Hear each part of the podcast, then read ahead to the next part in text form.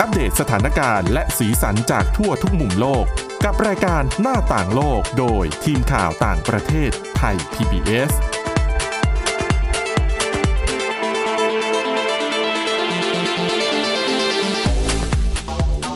สวัสดีค่ะ คุณผู้ฟังต้อนรับเข้าสู่รายการหน้าต่างโลกพบกันอีกครั้งนะคะ เป็นประจำทุกวันจันทร์เราก็จะนำเรื่องราวที่น่าสนใจ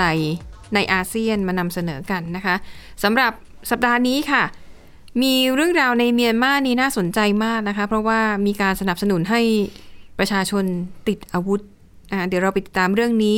จากคุณชลันทรโยธาสมุทรแล้วก็ดิฉันสวรักษ์จากวิวัฒนาคุณค่ะ สวัสดีค่ะ คุณชลันทรปกติแล้วเนี่ยรัฐบาลส่วนใหญ่ก็ต้องไม่อยากให้ประชาชน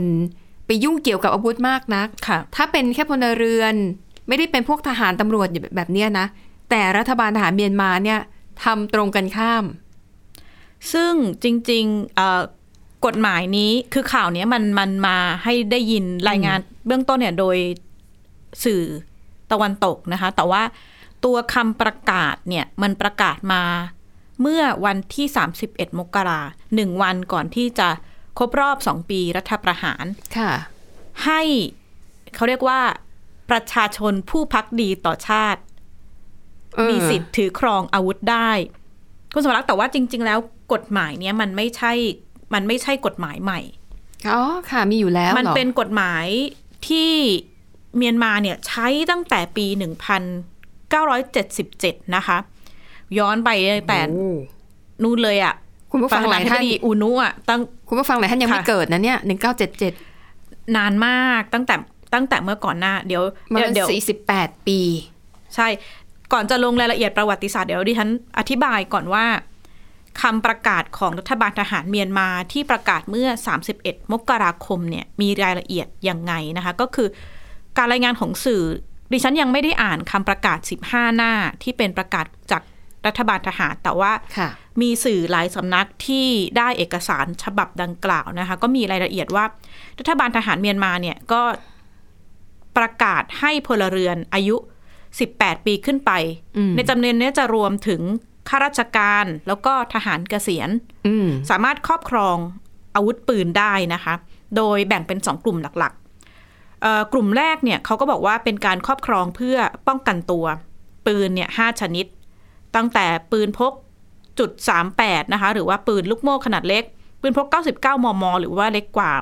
ปืนลูกซอง ไปจนถึงไรเฟิลล่าสัตว์ แล้วก็ปืนลม ขนาดที่ปืนอาวุธขนาดใหญ่กว่า แล้วก็บรรจุกระสุนจำนวนมากกว่าเนี่ย อย่างเช่นไรเฟิลหรือว่าปืนกลเนี่ย ก็ต้องมีใบอนุญาตพิเศษ แต่ฉันก็กังวลนะคะปืนกลนี่เป็นระดับ ใช้การทางทหารเลยทีเดียว ค่ะ แต่เขาก็บอกว่าอ่าต้องมีอันนี้ต้องมีใบอนุญาตพิเศษ ใบอนุญาตอายุได้อยู่ได้อยู่ปีหนึ่ง แต่ทีนี้สิ่งที่น่าสนใจ เรียกได้ว่าใครทีเรีย ว่าใครจะถือกถือครองอาวุธปืนได้นะคะ ระบุว่าหนึ่งเลยต้องเป็นพลเรือนที่พักดีต่อชาติ อันเนี้ยดิฉันสงสัยจะเอาอะไรมาวัดความพักดี ก็ต้องถามกลับไปทางกองทัพนะคะเรื่องนี้ยังไม่มีคำตอบ ค่ะ อันที่สองมีศีลธรรมอันดี ก็จะนั่นก็ยากอีกแหละ จะวัดยังไงอะคะ นะคะอันที่สามไม่ยุ่งเกี่ยวกับความการสร้างความวุ่นวาย กระทบต่อความมั่นคงของรัฐ อันนี้เริ่มชัดเจนแล้วว่า ค่ะ จะให้ใครมา ค่ะ เป็นผู้ถืออาวุธนะคะ รวมไปถึงสุดท้ายมันไม่ใช่ให้ถือเฉยๆเนาะ ค่ะ แต่อันเนี้ยมันถือแล้วก็มาพร้อมกับหน้าที่ ผู้ถือใบอนุญาตเนี่ยจะต้องปฏิบัติตามคำสั่งของหน่วยงานภาครัฐ หน่วยงานท้องถิ่น ในการเข้าไปช่วยเหลือในเรื่องของการรักษาความปลอดภัย การบังคับใช้กฎหมาย ความมั่นคงรวมไปถึงการป้องกันอาชญากรรม อืม ก็เป็นหน้าที่ที่มาพร้อมกับการอนุญาตให้ถือให้ครอบครองอาวุธนะคะ ซึ่งผู้เชี่ยวชาญด้านการเมืองเมียนมาเนี่ยหลาย ๆ คนก็ออกมาแสดงความกังวลว่า นี่อาจจะเป็นการเป้าหมายของรัฐบาลทหารเมียนมา เพื่อติดอาวุธให้กับฝ่ายที่ต่อต้านรัฐบาลทหาร เพราะว่าตอนนี้ฝ่ายต่อต้านเองก็มีกองกำลังพิทักษ์ประชาชน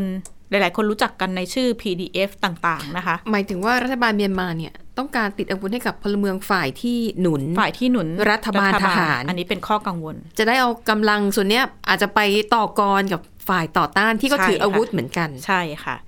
ทีนี้ ย้อนไปก่อนว่ากฎหมายเนี้ยอย่างที่เราคุยกันเมื่อช่วงต้นชั่วโมงว่ามันไม่ใช่กฎหมายใหม่นะคะ มันย้อนกลับไปในช่วงของสงครามกลางเมืองของเมียนมา รัฐบาลอุนุ อย่างที่ดิฉันบอกไปถึงปี 1977 เนี่ย เป็นช่วงที่เมียนมาเผชิญกับกลุ่มติดอาวุธ การทำสงครามกลางเมืองที่หลากหลายเนาะ แล้วก็กองทัพโดยนายพลเนวินเนี่ยก็เข้ามากลุ่มอำนาจมาจัดการสถานการณ์ ด้วยจินตนาการการอนุญาตจากรัฐบาลพลเรือนเนี่ยแหละเข้ามาทำให้สถานการณ์มันบรรเทา แต่ว่า พอเข้ามาคุมอำนาจเนี่ยก็มีแนวคิดที่ตั้งกองกำลังที่เรียกว่ากองกำลังหมู่บ้าน ป้องกันตนเอง อืม หรือว่า ค่ะ ภาษาเมียนมาเนี่ยเขาเรียกว่าโครงการปายูซอทีนะคะ ชื่อนี้มาจากกษัตริย์ผู้กามในตำนานของเมียนมาเป็นกษัตริย์ที่มีอภินิหารต่าง อืม ๆ ก็เป็นชื่อที่ถูกนำมาใช้กับกลุ่มที่ ตอนนี้แปลง่าย ๆ ว่าเป็นกลุ่มพลเรือนติดอาวุธเนี่ยแหละที่มาสนับสนุนปฏิบัติการของกองทัพ ซึ่งกองกำลังปายูซอตีเนี่ยปายูซอทีเนี่ยก็ เดินหน้ามาตลอดประวัติศาสตร์การเมืองของเมียนมานะคะ อาจจะขึ้นมาลุมีอำนาจบ้าง หรือว่าถอยหลังลงไปบ้าง ก็เห็นการฟื้นฟูขึ้นมาในช่วงของนายพลเนวินอ่ะมีการประกาศเนี่ยแหละใช้กฎหมายติดอาวุธให้กับกองกำลังพลเรือน แล้วก็อาจจะหายหายไป แต่ว่าผู้เชี่ยวชาญการเมืองเมียนมาบอกว่า ครั้งเนี้ยเป็นอีกครั้งที่เราได้เห็นการฟื้นฟู อาจารย์เรียกว่าทัพปายูซอตีอีกปายูซอตีอีกครั้งนะคะ หลังการทำรัฐประหาร 1 กุมภาพันธ์เมื่อ 2 ปีที่แล้ว ดิฉันได้พูดคุยกับรองศาสตราจารย์ ดรดุลยภาคปรีชารัตน์นะคะ รองผู้อำนวยการสถาบันเอเชียตะวันออกศึกษามหาวิทยาลัยธรรมศาสตร์ มองแนวโน้มการฟื้นกลุ่มปายุซอตี และการนำกำลังพลกำลังประชาชนทั้งสองฝ่าย มาสู้รบกันกับสถานการณ์ของเมียนมาค่ะ ค่ะ สองนาทีค่ะ ก็เดี๋ยวเฟียไปยาวๆได้เลยนะ เอาจนคิดว่าพอใจแล้วอะแล้วของพี่มันยืดได้ไง เอาเหรออันนี้ก็ไม่ยาวเท่าไหร่เดี๋ยว ยืด ก็จะ ได้ จบ หมด แล้วนะจริง ๆ แล้ว สองทีก็เลยยี่สิบสามเนาะอ้าวกลับมาแล้วก็ได้อี กลั ก บมา หน่อยใช่ไหม ก็จะจบจบๆแล้วค่ะ อ้าว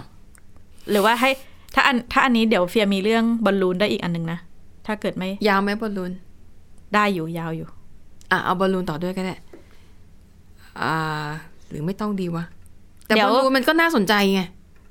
เป็นเรื่องประวัติศาสตร์บอลลูนทางทหาร อ่าเอาเอาบอลลูนด้วยบอลลูนด้วย โอเค กลับมาต่อนะสามสองหนึ่ง ก็คงต้องจับตาดูนะคะท่าทีการเปิดให้ประชาชนถือครองอาวุธ แต่ว่าอีกด้านหนึ่งเนี่ยเอ่อผู้เชี่ยวชาญก็บอกว่าอาเซียนเนี่ยก็เดินหน้าแหละว่าไม่ต้องการเห็นความรุนแรงต้องการยุติความรุนแรง แต่หลาย ๆ คนประเมินว่าอาเซียนอาจจะผิดหวัง เพราะว่ามันไม่ง่ายนะคะสำหรับรัฐบาลทหารเมียนมาเนี่ย ผู้เชี่ยวชาญก็มองว่า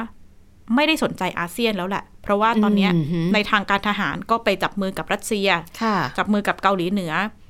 อืม ไม่ได้สนใจมากนักแล้วกับอาเซียนหรือว่าชาติตะวันตก ซึ่ง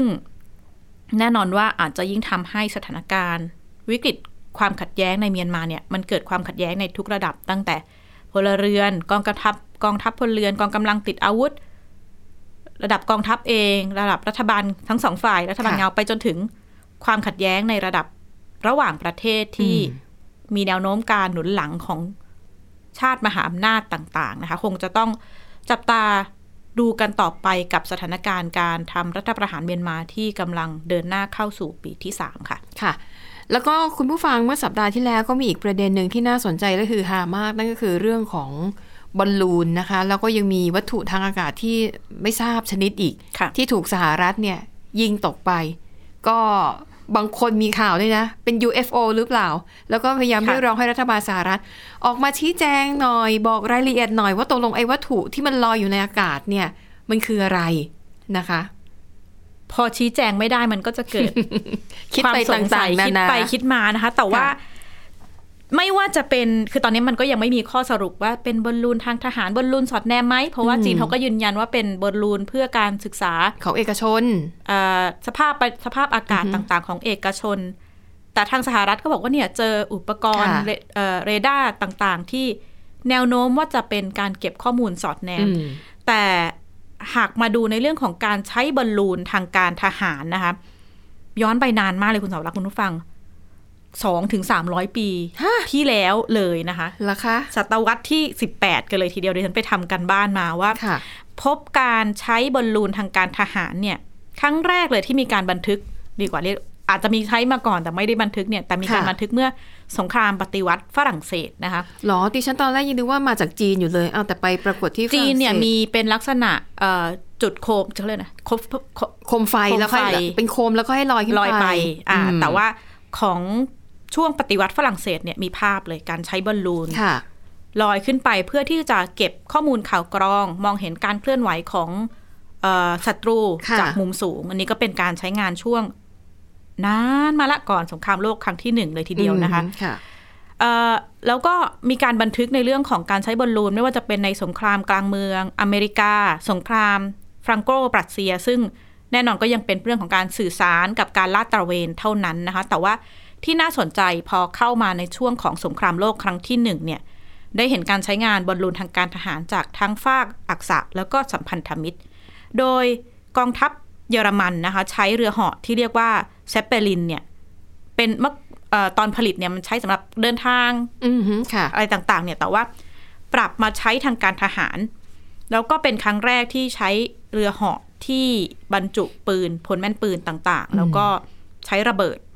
ลงไประเบิดที่อังกฤษ ค่ะ กรณีนี้เนี่ยมีคนเสียชีวิตถูกบันทึกไว้ว่ามากกว่า 500 คนนะคะ เป็นครั้งแรกที่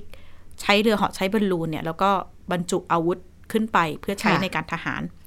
แต่ว่าแน่นอนด้วยข้อจำกัดต่างๆ ของบอลลูนที่แบบ สมมติว่าถ้าลอยขึ้นไปศัตรูก็เห็นยิงตกได้ง่ายเนี่ยแหละ ค่ะ การใช้งานในช่วงสงครามโลกครั้งที่สองของบอลลูนเนี่ยมันก็เปลี่ยนไปนะคะ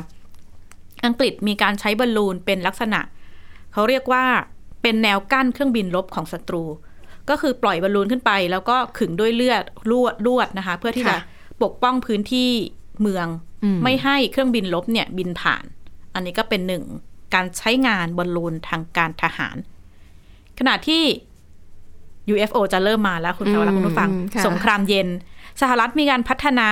โครงการบอลลูนนะคะ สอดแนมไม่ว่าจะเป็นติดกล้องไมโครโฟน เพื่อเข้าไปสอดแนมในพื้นที่อย่างสหภาพโซเวียต จีน แล้วก็ยุโรปตะวันออก ภายใต้ชื่อโครงการลับๆ ไม่ว่าจะเป็น Genetrix โครงการ Moby Dick หรือว่าโครงการโมกุลที่พอไปตกเนี่ยก็เกิดเป็นข้อสงสัยว่า อือหือ เป็นชิ้น ค่ะ ส่วนนอกโลกเป็น UFO หรือเปล่านะคะ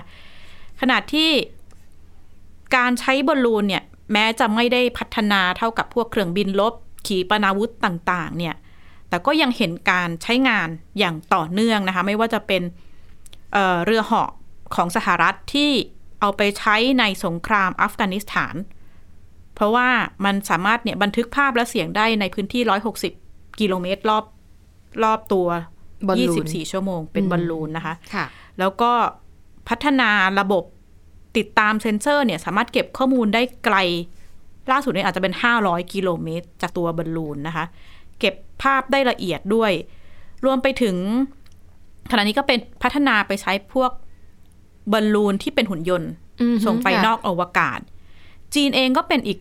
หนึ่งประเทศละที่พัฒนาศักยภาพบอลลูนทางการทหารทางการเก็บข้อมูลนะคะ แล้วก็เห็นเหมือนกันในสงครามรัสเซียยูเครน ก็มีการนำบอลลูนมาใช้ ไม่เพียงพวกบอลลูนที่มีเทคโนโลยีล้ำๆเนาะที่เราเห็นบ่อยๆ ไม่ว่าจะเป็นเกาหลีเหนือเกาหลีใต้ อ๋อค่ะ ส่งบอลลูนเพื่อพรอพกันด้าส่งข่าวสื่อสารล น อ นั้ ย นจะ ไป มันจะ ข้าม ค ฝั่ง ล้ายๆลูกโป่งมาก ลู ก ก ว่า โป่งบอลลูน แล้วเขา นะคะ จะเอาสิ่งของไว้ในลูกโป่งอย่าง ค่ะ เช่น ธนบัตรแบงก์ดอลลาร์สหรัฐเอ่อมีใบปลิว แล้วก็มี VCD อะไรประมาณที่จะทำให้แบบคนเกาหลีเหนือเนี่ยรู้ว่า ค่ะ เนี่ยสภาพความเป็นอยู่ในเกาหลีใต้เนี่ย มันดีอย่างนี้นะ มันมีความสะดวกสบาย ก็ใช้วิธีใส่ไปในลูกโป่งอันใหญ่ๆอะ่ะ แล้วก็อัดแก๊สแล้วปล่อยให้มันลอยข้ามชายแดนเข้าไป ใช่ รวมไปถึงพื้นที่ขัดแย้งอย่างอิสราเอลปาเลสไตน์ อืม เราก็ ค่ะ เห็นแต่อันนี้ก็จะมีติด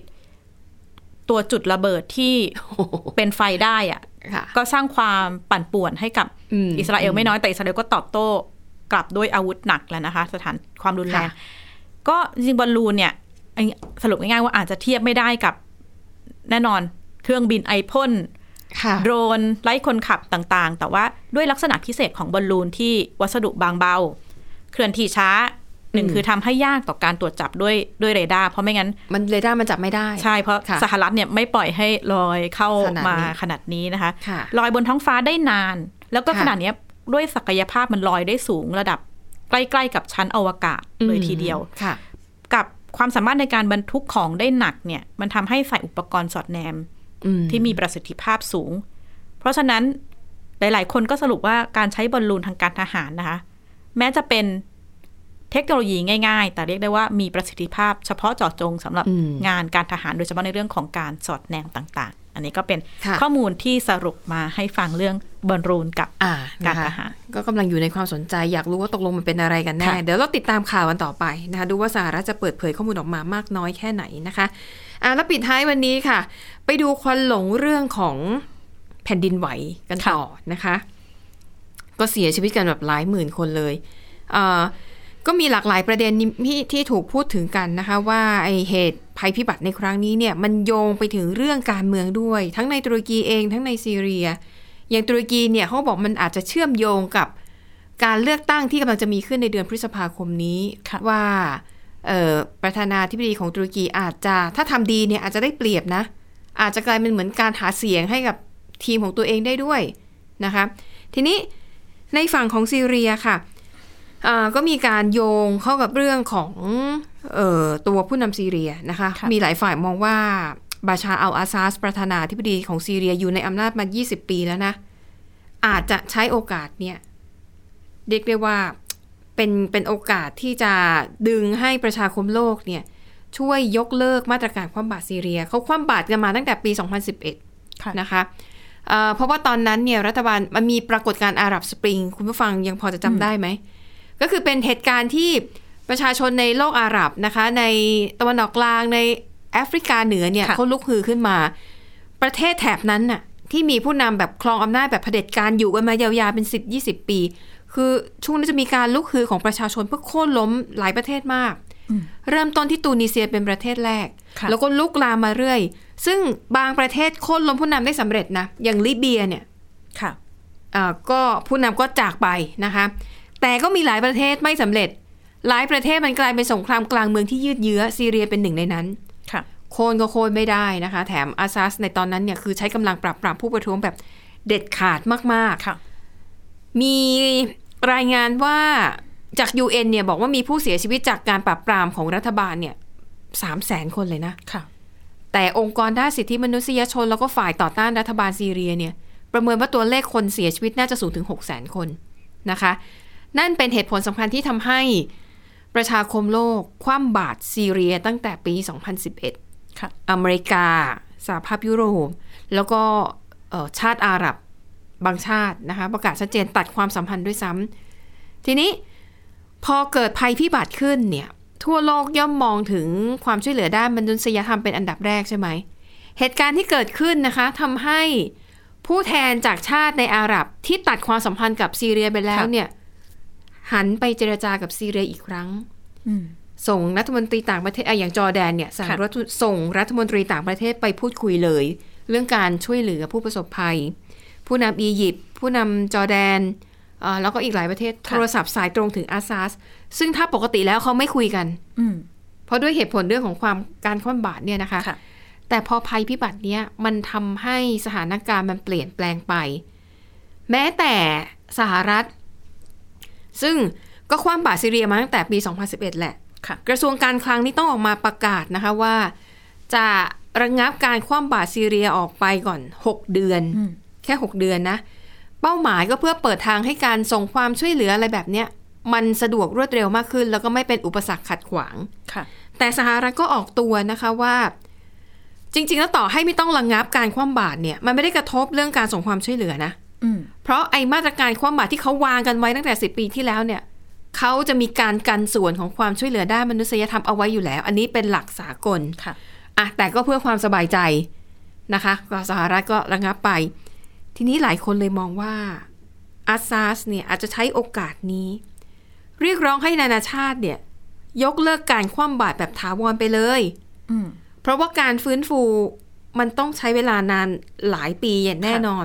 และอย่าลืมนะคะ ก่อนหน้านี้ซีเรียเนี่ยมีสงครามกลางเมือง ทั้งที่อเลปโปเนี่ย บอบช้ำหนักอยู่แล้ว ค่ะ มรดกโลกในซีเรียมีอยู่ 8 แห่ง ถูกทำลายไปหมดแล้วนะคะ ตั้งแต่ช่วงสงครามกลางเมืองอันนี้ไม่ได้ไม่ได้เกี่ยวกับแผ่นดินไหวนะ ก็เลยมีเสียงเรียกร้องออกมาแบบนี้ หลายคนก็สนับสนุนว่าเออยกเลิกก็ดีนะ เห็นแก่มนุษยธรรม ควรจะ ค่ะ ละวางเรื่องการเมืองไว้ก่อน ตอนนี้หันมาช่วยกอบกู้ชีวิตคนก่อน โดยเฉพาะอย่างยิ่ง ชาวซีเรียซึ่งอยู่ในพื้นที่ที่เป็นของฝ่ายต่อต้านรัฐบาล ค่ะ อันนั้นเนี่ย ต้องยอมรับว่ารัฐบาลซีเรียเขากีดกันมาตั้งแต่ต้น ค่ะ ตั้งแต่ยังไม่เกิดเรื่องเนี่ย หน่วยงานไหนจะส่งความช่วยเหลือเข้าไปในพื้นที่ของฝ่ายต่อต้านรัฐบาลซีเรียก็ไม่ยอมนะคะ คือเข้าได้แต่เข้ายากมาก ค่ะ รอบนี้ก็เช่นกัน ดังนั้นค่ะ มีนักวิเคราะห์บางคนนะคะ ที่เขาศึกษาเรื่องนี้มานานเขาแนะนำว่าอย่าไปเชื่ออ อฮึ เหตุผลเพราะอะไรรู้ไหม เขาบอกว่าสิบกว่าปีที่ผ่านมาพฤติกรรมของผู้นำซีเรียไม่เคยเปลี่ยนนะคะ ค่ะ ไม่ได้มีท่าทีสำนึกเลยนะว่า ควรจะต้องให้เสรีภาพกับประชาชนในการแสดงความคิดเห็น เสรีภาพในการประท้วงอย่างสันติ ไม่มีผู้นำซีเรียยังคงเดินหน้าปรับปรามประท้วงเอ่อปรับปรามผู้ประท้วงอย่างหนัก แล้วก็มีผู้เสียชีวิตอย่างต่อเนื่อง จนทำให้เกิดวิกฤตผู้อพยพจากซีเรียน่าจะยังจำกันได้มันเป็นข่าวแบบใหญ่มาก ชาวซีเรียเกับครึ่งประเทศอะ ค่ะ หนีออกนอกประเทศ หรือต่อให้อยู่ในประเทศตัวเองก็ต้องกลายเป็นผู้พลัดถิ่นในบ้านตัวเองแท้ๆนะคะ เขาบอกว่าพฤติกรรมของผู้นำซีเรีย 10 ปีที่ผ่านมาไม่เคยเปลี่ยน 2. เรื่องการที่อ้างว่าเรื่องการส่งความช่วยเหลือด้านมนุษยธรรม อันนี้จริงๆเป็นแค่ข้ออ้าง เพราะอย่างที่บอกที่ผ่านมาหน่วยงานต่างๆ สภากาชาติเอยสภาเซียววงเดือนแดงเอง UN อเมริกา EU เขาส่งความช่วยเหลือมาโดยตลอด ค่ะ เขาพร้อมที่จะให้ แต่คนที่ไม่พร้อมเนี่ย คือผู้นำซีเรียต่างหาก คือที่กีดกันเขาทุกทางนะคะดังนั้นดูสองอย่างนี้แล้วเนี่ยเขาก็เลยแนะนำว่าไม่ควรยกเลิกการคว่ำบาตรเพราะว่ามันไม่ใช่การแก้ปัญหาที่ตรงจุด ยกเลิกการคว่ำบาตรซีเรียในตอนนี้ก็เท่ากับเปิดทางให้รัฐบาลซีเรียเข้าถึงแหล่งเงินทุน ทรัพยากรต่างๆ ที่รัฐบาลซีเรียอาจจะนำมาใช้ เพื่อปราบปรามผู้ประท้วงหรือฝ่ายต่อต้าน ได้แบบรุนแรงมากกว่าเดิม มันไม่ใช่การแก้ปัญหาที่ถูกจุด และอาจถ้าบอกว่าจะส่งความช่วยเหลือเข้าไปในพื้นที่ของฝ่ายต่อต้าน ค่ะ ถ้าผู้นำซีเรียยังกีดกันอยู่แบบเนี้ย อาจจะหาข้ออ้างอันอื่นอันใดก็ได้เช่น อาจจะอ้างว่าฝ่ายต่อต้านเป็นผู้ก่อการร้าย ค่ะ เราจะไปช่วยผู้ก่อการร้ายไม่คือแค่เนี้ยก็จบแล้วไงนะคะอ่ะดังนั้นนี่ก็เป็นประเด็นสืบเนื่องทางการเมืองที่เกี่ยวข้องเชื่อมโยงมาจากภัยพิบัติแผ่นดินไหวในตุรกีและซีเรียนะคะ ยังมีอีกหลากหลายประเด็นเลยดิฉันเชื่อว่าอีกเยอะ ค่ะ เพราะว่าพื้นที่แถบนั้นเนี่ยมันมีปัญหาทับซ้อนกันหลายมิติอยู่แล้วอะ ซี เนาะ เรียก็มีปัญหาหลายกลุ่มหลาย ค่ะ ก๊กยังไม่นับรวมไปถึงการถูกลากเข้าไปเป็นสงครามตัวแทนของชาติมหาอำนาจที่เข้าไปในพื้นที่ค่อนข้างเยอะนะคะ ก็ ค่ะ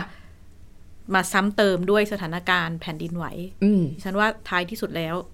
ผู้ที่ได้รับผลกระทบมากที่สุดเนี่ยก็คือประชาชนคนในพื้นที่ ใช่ ชาวซีเรียเองเนี่ยค่ะ นะคะอ่ะ และทั้งหมดนี้ก็คือเรื่องราวที่พวกเรานำมาฝากค่ะ ขอบคุณสำหรับการติดตามนะคะ วันนี้หมดเวลาแล้วค่ะ พบกันใหม่ในตอนหน้า เราสองคนและทีมงานลากันไปก่อน สวัสดีค่ะ สวัสดีค่ะ Thai PBS podcast. View the world via the voice.